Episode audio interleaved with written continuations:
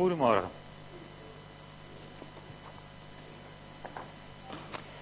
Ik wil graag zo meteen met u lezen Psalm 133.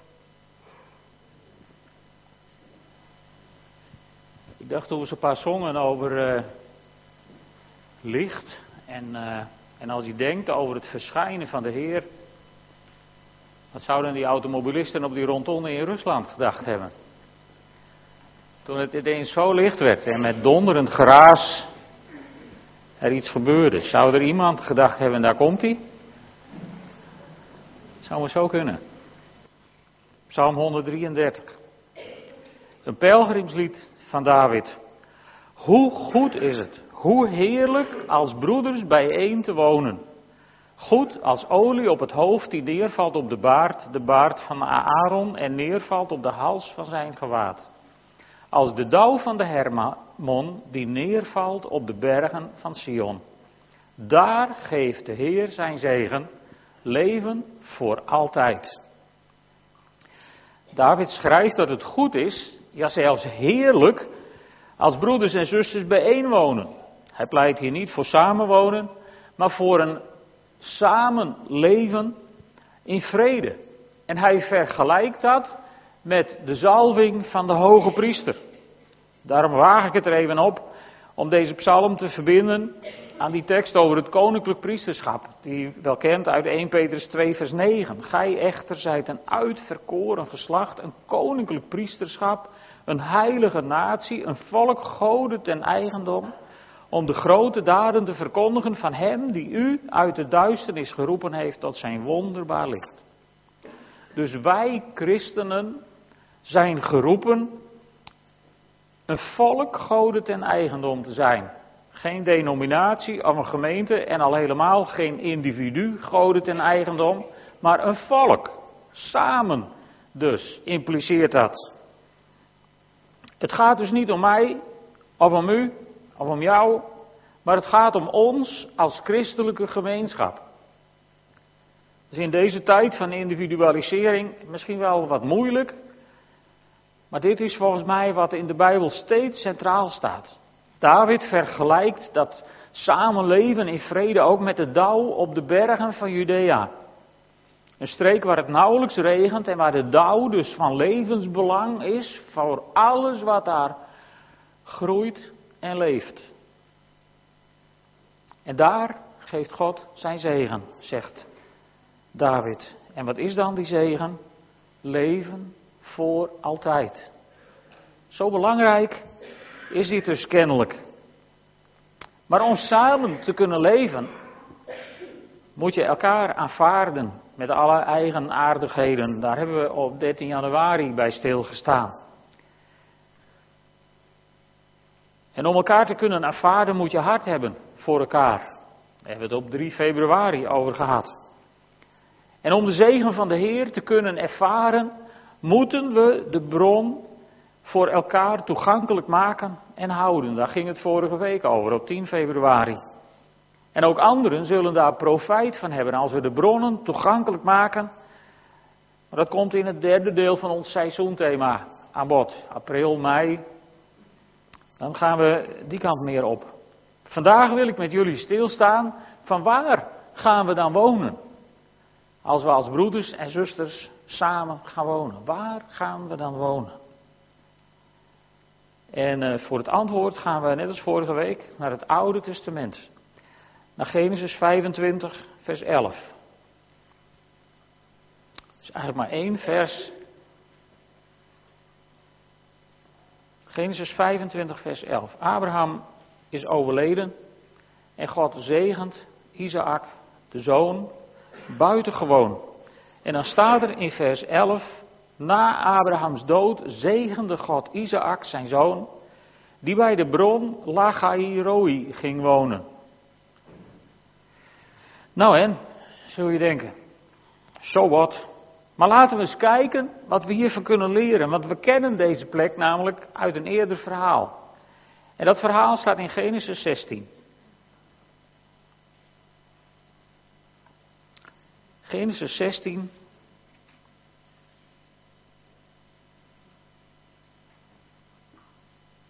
Abraham en Sarai die hebben een geweldige belofte dat ze een zoon kunnen krijgen.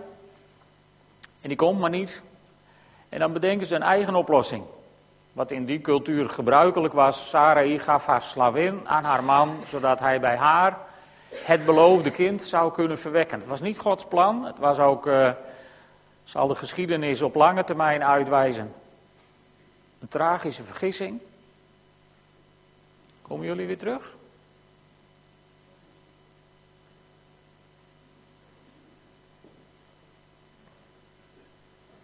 Of moet Harry invallen? Nou, sterkte Harry.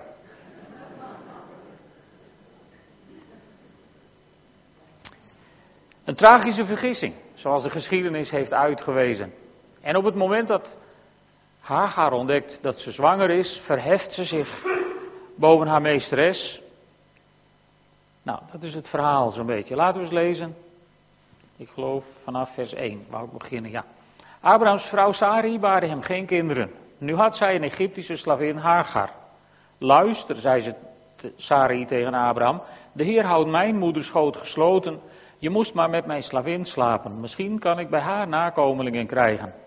Abraham, stem, Abraham stemde met haar voorstel in en Sari gaf hem haar Egyptische slavin Hagar tot vrouw. Abraham woonde toen tien jaar in Canaan. Hij sliep met Hagar en zij werd zwanger. Toen Hagar merkte dat ze zwanger was, verloor ze elk respect voor haar meesteres. Sarai zei tegen Abraham, voor het onrecht dat mij wordt aangedaan ben jij verantwoordelijk. Dat is ook mooi, hè? Nou krijgt hij de schuld. Ik heb je mijn slavin ter beschikking gesteld en nu ze weet dat ze zwanger is, toont ze geen enkel respect meer voor mij. Laat de Heer maar beoordelen wie er in zijn recht staat. Jij of ik.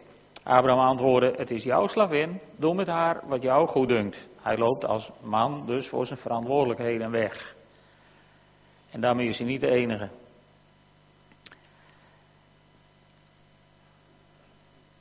Toen maakte Sari haar het leven zo zwaar dat ze vluchtte. Een engel van de Heer trof haar in de woestijn aan bij een waterbron, de bron die aan de weg naar Sur ligt. Hagar, slavin van Sari, waar kom je vandaan en waar ga je heen? vroeg hij. Ik ben gevlucht voor Sari, mijn meesteres, antwoordde ze. Ga naar je meesteres terug, zei de engel van de Heer en wees haar weer gehoorzaam. En hij vervolgde, ik zal je heel veel nakomelingen geven, zoveel dat, je dat ze niet te tellen zullen zijn. Je bent nu zwanger en je zult een zoon ter wereld brengen, die moet je Ismaël noemen, want de Heer heeft gehoord hoe zwaar je het te verduren had. Een wilde ezel van een mens zal hij zijn. Hij schopt iedereen en iedereen schopt hem. Met al zijn verwanten zal hij in onmin leven. Daar hoef je alleen het journaal dagelijks maar voor aan te zetten. Toen riep zij de Heere, die tot haar had gesproken, zo aan: U bent een God van het zien. Want, zei ze, heb ik hier niet hem gezien die naar mij heeft omgezien? Daaraan dankt de bron die daar is zijn naam, Lagai Roi. Hij ligt tussen Kades en Beret. Dus Hagar, die zegt hier een paar opmerkelijke dingen. Ze zegt, uh, u bent de God van het zien, de God die ziet. Oftewel, ze zegt eigenlijk de God die mij ziet. Roi betekent mij zien. Dus de God die mij ziet. En zo noemt ze die bron de bron van de levende die mij ziet. Een prachtige naam. En daar komt hij vandaan. En, en zo is die bron kennelijk blijven heten. Want jaren later, als uh, de knecht van Abraham terugkomt, Eliezer terugkomt met een bruid voor de zoon, dat verhaal hebben we vorige week gelezen, dan komen ze aan in het land en dan is Isaac daar op weg. Genesis 24, vers 62 staat Isaac, die in de Negev woonde, in de woestijn, was naar de bron Lagai Roi geweest. Dus Isaac bezocht de bron van de levende die ziet. Hagar had een incidentele ontmoeting met de levende die ziet. Isaac bezocht de bron van de levende die ziet en misschien wel regelmatig. Misschien kwam hij wel regelmatig bij God op bezoek. En dan uiteindelijk besluit hij om daar te gaan wonen. Hij vestigt zich daar met zijn gezin, met zijn bedrijf en God zegende hem buitengewoon Kortom, zijn hele leven draaide om de bron van de levende die ziet. Alleen het verhaal laat ons zien dat hij daar niet bleef. En daarom werd het misschien wel niet helemaal de happy family die het had kunnen worden. Dat weet ik niet, maar het zou zomaar kunnen. Dus Isaac, de lachende, had iets met de levende, die ziet. Met Yahweh Jireh, zoals we die ook kennen uit Genesis 22. Daar ging het ook over God die ziet. Ook daar wil ik een stukje met jullie lezen, Genesis 22. Want dan is Isaac eindelijk geboren. En uh, hij is al, uh, al wat groter geworden. We weten niet precies hoe oud hij is, maar laten we zeggen een jaar of twaalf, dertien, zoiets. Enige tijd later stelde God Abraham op de proef. Abraham, zei hij, ik luister, antwoordde Abraham. Roep je zoon, je enige van wie je zoveel houdt, Isaac, en ga met hem naar het gebied waarin de Moria ligt. Daar moet je hem offeren op een berg die ik je wijzen zal. De volgende morgen stond Abraham vroeg op. Hij zadelde zijn ezel, nam twee van zijn knechten en zijn zoon Isaac met zich mee, hakte hout voor het offer en ging op weg naar de plaats waarover God had gesproken. Op de derde dag zag Abraham die plaats in de verte liggen. Toen zei hij tegen zijn knechten: Blijven jullie hier met de ezel, ik zelf ga met de jongen verder om daar ginds neer te knielen. Daarna komen we, opmerkelijk, naar jullie terug. Hij pakte het hout voor het offer, legde het op de schouders van zijn zoon. Kijk eens even hoe dit strookt met het verhaal van Jezus, die het hout op zijn schouder kreeg om, om, om in diezelfde omgeving ook de berg op te gaan om te sterven. Hij legde het hout op het schouders van zijn zoon Isaac en nam zelf het vuur en het mes. Zo gingen zij samen verder. Vader, zei Isaac, wat wil je me zeggen, mijn jongen, antwoordde Abraham. We hebben het vuur en het hout, zei Isaac, maar waar is het lam voor het offer? Abraham antwoordde, God zal zichzelf van een offerlam voorzien, mijn jongen. En samen gingen ze verder.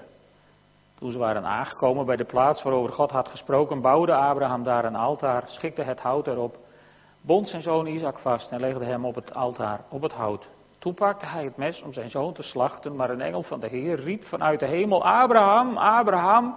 Ik luister, antwoordde hij. Raak de jongen niet aan, doe hem niets, want nu weet ik dat je ontzag voor God hebt. Je hebt mij, je zoon, je enige, niet willen onthouden. Toen Abraham opkeek, zag hij een ram die met zijn horens verstrikt was geraakt in de struiken. Hij pakte het dier en offerde dat in de plaats van zijn zoon. Abraham noemde die plaats, de Heer zal erin voorzien. Vandaar dat men tot op de dag vandaag zegt, op de berg van de Heer zal erin voorzien worden. Dus Abraham, die noemt daar God Yahweh Jireh. God zal, ja, wat zal God eigenlijk? Wat zal God eigenlijk? Het is heel merkwaardig vertaald. In bijna alle vertalingen. God zal voorzien. Als je gewoon grammaticaal even teruggaat naar het Hebreeuws, dan staat dat er niet. Dan staat er Yahweh Jireh. God zal zien. Meer staat er niet. Jire is gewoon een vervoeging van het werkwoord zien. Dus wat bedoelde Abraham toen hij dat tegen Isaac zei? Wat bedoelde hij? Bedoelde hij God ziet het? Dat was een hele goede vertaling zou het zijn van wat daar staat. God zal zien, wel zien, God zal wel zien. Dat zou ook heel erg goed kunnen. God weet het. God is erbij. Of bedoelde Abraham, God lost het wel op? Toen ze de berg opwandelden, toen wist Abraham maar één ding. Ik moet deze berg op om mijn zoon te offeren.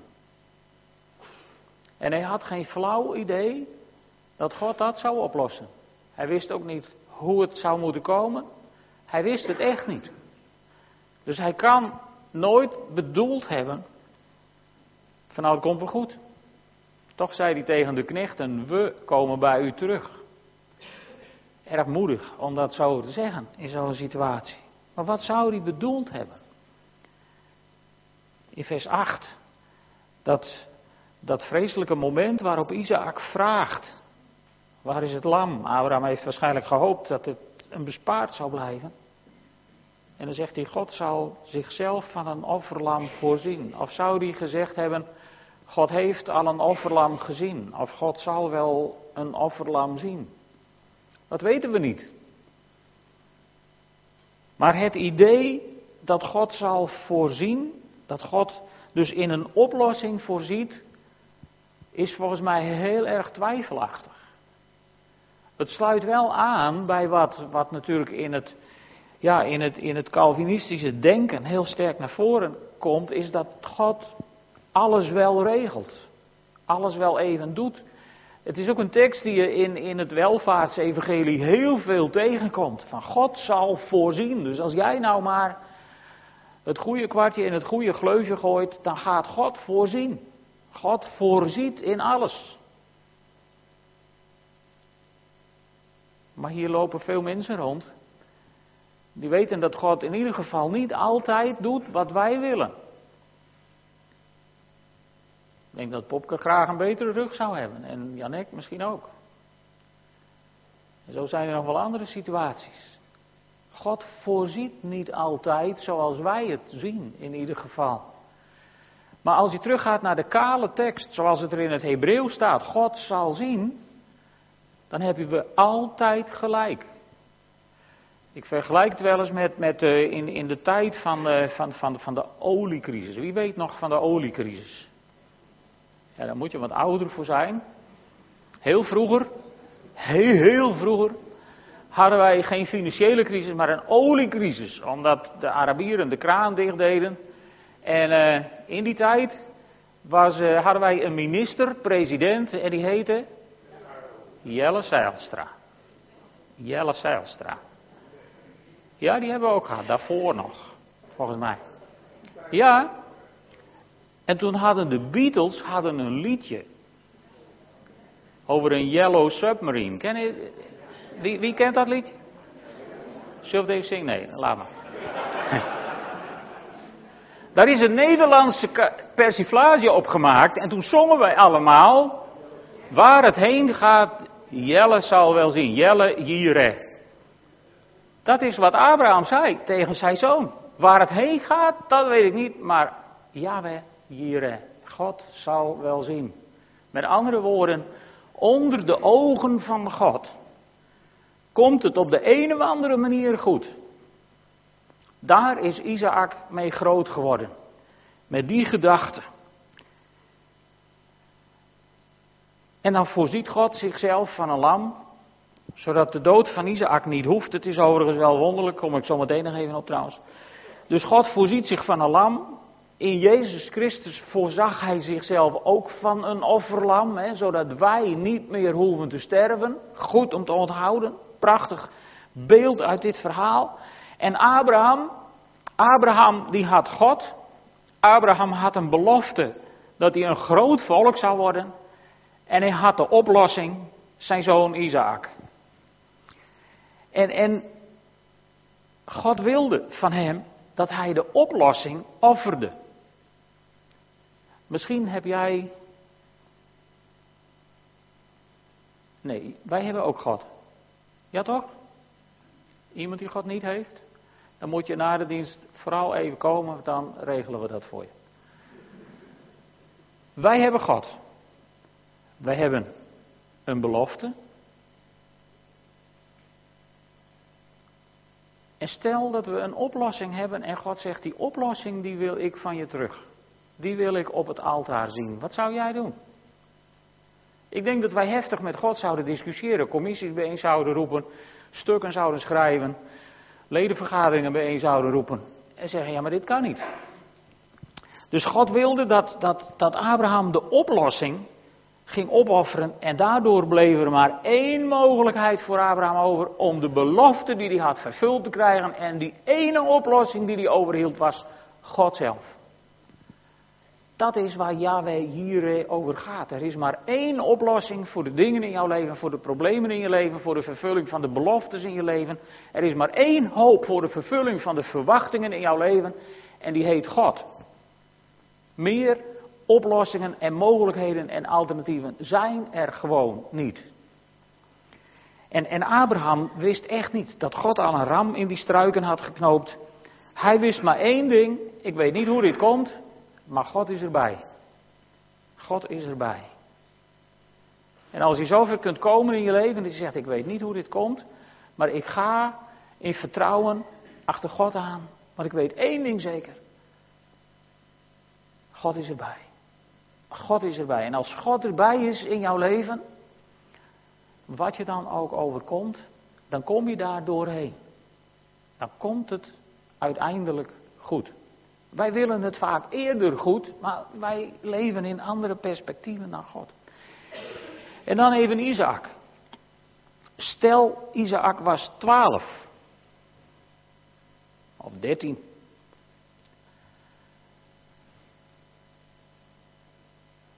Wie is hier 12 of 13? Oké, Ruben, jouw opa zit hier ook, hè? Als jullie hier nou allebei zouden komen staan, blijf maar even zitten, blijf maar even zitten. Maar Als jullie hier nou allebei zouden komen staan, en ik zou zeggen van, als ik roep klaar af, dan doen we wie het eerste achter bij de muur is. Wie is dan het eerste achter bij de muur? Ik denk dat we allemaal het antwoord wel weten. Isaac was ook 12 of 13. Abraham was 112, dus een slagje ouder dan Kees. Nou, een hele grote slag ouder dan Kees. Dus het feit dat Isaac gebonden op dat altaar terecht kwam, dat zegt meer over Isaac dan over Abraham. Want hij gaf zich kennelijk over om geofferd te worden. Anders had Abraham deze jongeman nooit en ten nimmer te pakken gekregen. Dus Isaac was bereid mee te werken aan dit verhaal.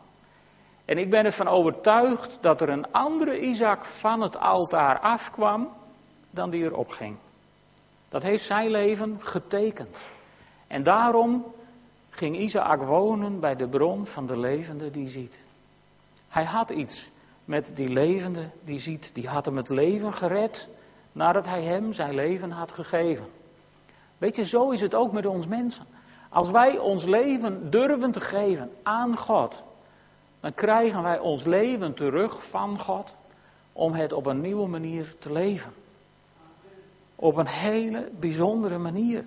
Want God ziet, dat is geen willoze berusting, maar het is het vertrouwen dat God ons doorsleept, hoe het ook komt.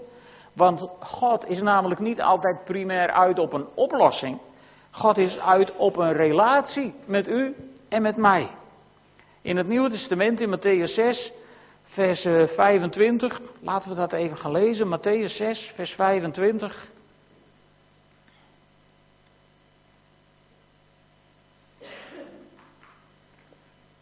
Wie het het eerst heeft. Matthäus 6, vers 25. Dus niet Matthäus 25, vers 6, wat ik nu heb, maar dit. Matthäus 6, vers 25. Daarom zeg ik jullie, maak je geen zorgen over jezelf en over wat je zult eten of drinken, noch over je lichaam en over wat je zult aantrekken. Is het leven niet meer dan voedsel en het lichaam niet meer dan kleding? Kijk naar de vogels in de lucht, ze zaaien niet en oogsten niet en vullen geen voorraadschuren. Het is jullie hemelse vader die ze voedt. Zijn jullie niet meer waard dan zij? Wie van jullie kan door zich zorgen te maken ook maar één el aan zijn levensduur toevoegen? En wat maken jullie je zorgen over kleding? Kijk eens naar de lelies, hoe ze groeien in het veld. Ze werken niet en weven niet. Ik zeg jullie zelfs, Salomo ging in al zijn luister niet gekleed als een van hen. Als God het groen dat vandaag nog op het veld staat en morgen in de oven gegooid wordt, al met zoveel zorg bekleed, met hoeveel meer zorg zal hij jullie dan niet kleden, kleingelovigen? Vraag je dus niet bezorgd aan wat zullen we eten of wat zullen we drinken of waarmee zullen we ons kleden? Dat zijn allemaal dingen die de heidenen najagen en jullie hemelse vader weet wel dat jullie dat alles nodig hebben. Maar zoek eerst het koninkrijk van God en zijn gerechtigheid dan zullen al die andere dingen je erbij gegeven worden. Met andere woorden, je leeft niet voor de oplossingen van God, maar je leeft voor de God van de oplossingen. Dat is het grote verschil. En, en zo is het met Isaac. Weet je, Abraham moest bewijzen dat hij God belangrijker vond dan de oplossing. En onze verlossing door Jezus Christus is voor ons natuurlijk een oplossing voor het laatste stukje van Psalm 133. Dat God leven voor altijd zal geven, eeuwig leven. En gered te zijn is geweldig, maar leven wij alleen maar om gered te zijn? Volgens mij zijn wij op deze aarde om een relatie te hebben met de levende God. Gered, maar ook een getuige van Hem. Een zichtbaar beeld van Hem. Een zichtbaar beeld ook in de manier waarop mensen met elkaar omgaan, zodat de wereld zal zien hoe bijzonder het is om bij die geredde kinderen van God te zijn. En weet je, als je zo durft te leven, dan voorziet God op zijn manier, op zijn tijd. En niet altijd zoals wij willen. Maar dan zullen mensen in staat zijn om onder alle omstandigheden te getuigen. Zoals dat liedje wat we ook misschien van vroeger ook nog een keer uit opwekking. Gods weg is de beste waarheen hij jou ook leidt. Of de slogan van mijn bijzondere vrouw. Gods timing is perfect. Dat heeft ze wel eens gezegd op momenten dat ik het er niet mee eens was. Maar achteraf moet je altijd vaststellen dat dat klopt. De leiding van God is altijd goed. En weet je, die God die een perfecte leidsman is in ons leven, die zoekt ons. In Johannes 15, vers 16 zegt Jezus, jullie hebben niet mij uitgekozen, maar ik jullie. Dus ik neem het initiatief. Met andere woorden, God zoekt ons. In Ezekiel 34, vers 16, daar zegt God, ik zal naar de verdwaalde dieren op zoek gaan, verjaagde dieren terughalen, gewonde dieren verbinden, zieke dieren gezond maken. En in Matthäus 18, vers 12 tilt Jezus dat als het ware over naar het Nieuwe Testament. En dan zegt hij, wat denken jullie? Als iemand honderd schapen bezit en daarvan dwaalt één af, zal hij dan niet de 99 in de bergen achterlaten en op weg gaan om het afgedwaalde dier te zoeken? En Paulus die vat dat geweldig samen in Romeinen 10, vers 20. Hij zegt bij Jezaja staat zelfs, ik heb me laten vinden door wie mij niet zochten. Ik heb me bekendgemaakt aan wie niet naar mij hebben gevraagd. Met andere woorden, God zoekt mensen om ze te redden, maar hij zoekt mensen voor nog een hoger doel. En dat hogere doel, dat zie je in Johannes 4, vers 23. Het, het leidende verhaal eigenlijk in dit jaarthema. Waar God tegen die Samaritaanse vrouw zegt: Er komt een tijd, en die tijd is nu gekomen, dat wie de Vader echt aanbidt, hem aanbidt in geest en in waarheid. De Vader zoekt mensen die hem zo aanbidden. Dus de Vader zoekt wel. De vraag is, de hamvraag is, zoeken wij ook God in ons leven? Of zitten we te wachten tot we gevonden worden? Zoeken wij ook God? Volgens de Bijbel is het verstandig om God te zoeken. In Psalm 14, vers 2 of Psalm 53, vers 2, er staan dezelfde versen. Er staat, de Heer kijkt vanuit de hemel naar de mensen om te zien of er één verstandig is, één die God zoekt. Dus het is kennelijk verstandig, volgens de Bijbel, om God te zoeken. Om daar tijd voor te nemen. Het is niet alleen verstandig, het is ook handig. In Psalm 37, vers 4 staat: Zoek je geluk bij de Heer, Hij zal geven wat je hart verlangt. Yahweh Jireh, God ziet, zoek je geluk bij de Heer. En, en dat maakt je blij, volgens Psalm 40, vers 16 of 70, vers 4, is weer hetzelfde vers. Wie bij u hun geluk zoeken, zullen lachen en vrolijk zijn. Wie van u hun redding verwachten, zullen, zullen steeds zeggen: Groot is de Heer. Mooi is dat, hè? Je verwacht je redding van God, dus als je redding verwacht, zit je kennelijk ergens in de penarie. Maar je slogan is niet poor little me, arme ik. Je slogan is ook niet, oh wat een ellende. Je slogan is ook niet, oh waar zou het heen gaan met deze vreselijke crisis. Nee, jouw slogan is, groot is de Heer. Is dat niet mooi? Groot is de Heer. Groot is de Heer. Is dat de lijfspreuk op jouw leven? Groot is de Heer. Dwars door alles heen, in elke situatie. Want dan vind je rust. Psalm 62, vers 5. Zoek rust, mijn ziel, bij God alleen. Van Hem blijf ik alles verwachten. En dan komen we terug bij de grote ervaringsdeskundige Jezus Christus, die vers hebben we net gelezen in Matthäus 6, vers 33, zegt: Zoek liever eerst het koninkrijk van God en zijn gerechtigheid. En de andere dingen zullen je erbij gegeven worden. Of in Matthäus 7, vers 7 en 8, vraag en er zal je gegeven worden. Zoek en je zult vinden. Klop en er zal voor je worden opengedaan. Want ieder die vraagt, ontvangt en wie zoekt, vindt en voor wie klopt, wordt opengedaan. Dus God zoeken is, is ongelooflijk belangrijk in een mensenleven. Dat doet geweldige dingen met je. En als je, daar, als je dat niet gewend bent om God te zoeken, dan zou ik je willen uitdagen om daar een gewoonte van te maken in je leven. Ja, maar hoe zoek ik God dan? Nou, om te beginnen zou je dagelijks kunnen lezen in het woord van God. De brief die hij aan jou persoonlijk heeft geschreven. Dagelijks kun je daar God zoeken en dagelijks zul je daar God vinden. En als je dan je handen vouwt en je ogen sluit en, en je knieën buigt of op je stoel zit of hoe je dat maar gewend bent. En een moment de tijd neemt om even te zeggen, vader hier ben ik. Wat zou je tegen mij willen zeggen vandaag? Dan moet jij eens opletten wat er in je leven gaat gebeuren. Want wie zoekt, zal vinden. Dat is een heilige belofte van Jezus Christus zelf uit het woord, lieve mensen.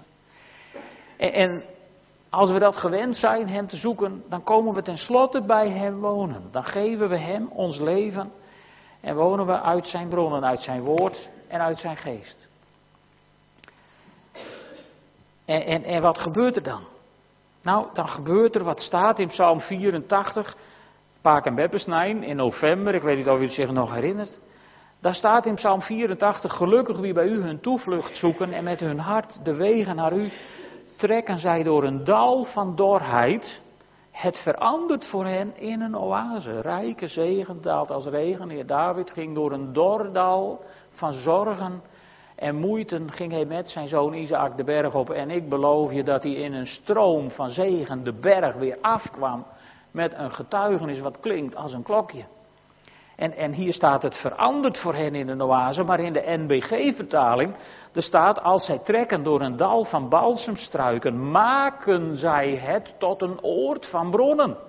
Hé, hey, wat doe jij in je zorgen? Wat doe jij in je moeite? Slaag je erin om jouw situatie te maken tot een oord van bronnen waar mensen die misschien wel naast jou of na jou door zo'n situatie komen, iets te drinken kunnen vinden? De herziene statenvertaling zegt het nog sterker. Gaan zij door het dorre dal van de moerbijbomen, dan maken zij God tot hun bron. Heb jij God gemaakt tot je bron? Ben jij komen wonen bij de bron van de levende die ziet, die jou ziet, net als Isaac? En is dan jouw verlangen, wat, wat we al, al een paar keer hebben gezien uit Psalm 27, vers 4, ik vraag aan de Heer maar één ding meer. Het enige wat ik verlang is wonen in het huis van de Heer alle dagen van mijn leven. Om de liefde van de Heer te aanschouwen en Hem te ontmoeten in zijn tempel. Kun je daar enthousiast van worden? Ik moet oppassen om niet te springen, maar, maar snappen jullie een beetje wat ik bedoel? En dan, als je daar een keer bent, dan moeten we elkaar aanmoedigen. En tegen elkaar zeggen wat Johannes Bolt zei, laten we met vreugde water blijven putten uit die bronnen. Wat staat in Jezaja 12 vers 3, vol vreugde zullen jullie water putten uit de bron van je redding. Maar weet je, en, en daar wil ik eigenlijk heen vanochtend, dat is geen individuele aangelegenheid. Dat kun je niet alleen in je eentje. En dat brengt me bij Leviticus hoofdstuk 23.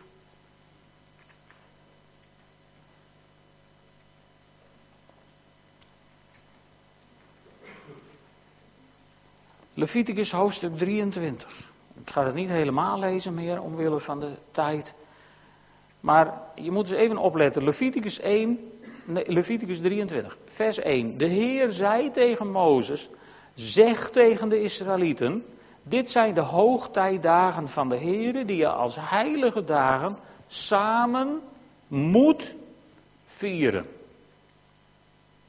Toen ben ik teruggegaan naar mijn interlineaire vertaling van wat staat hier in het Hebreeuws. Samen moet vieren.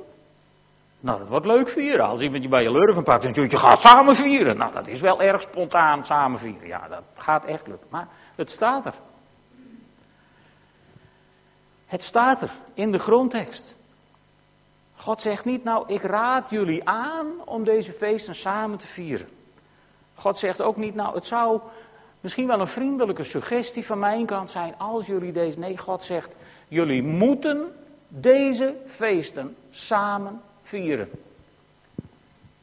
En, en welke feesten zijn dat dan?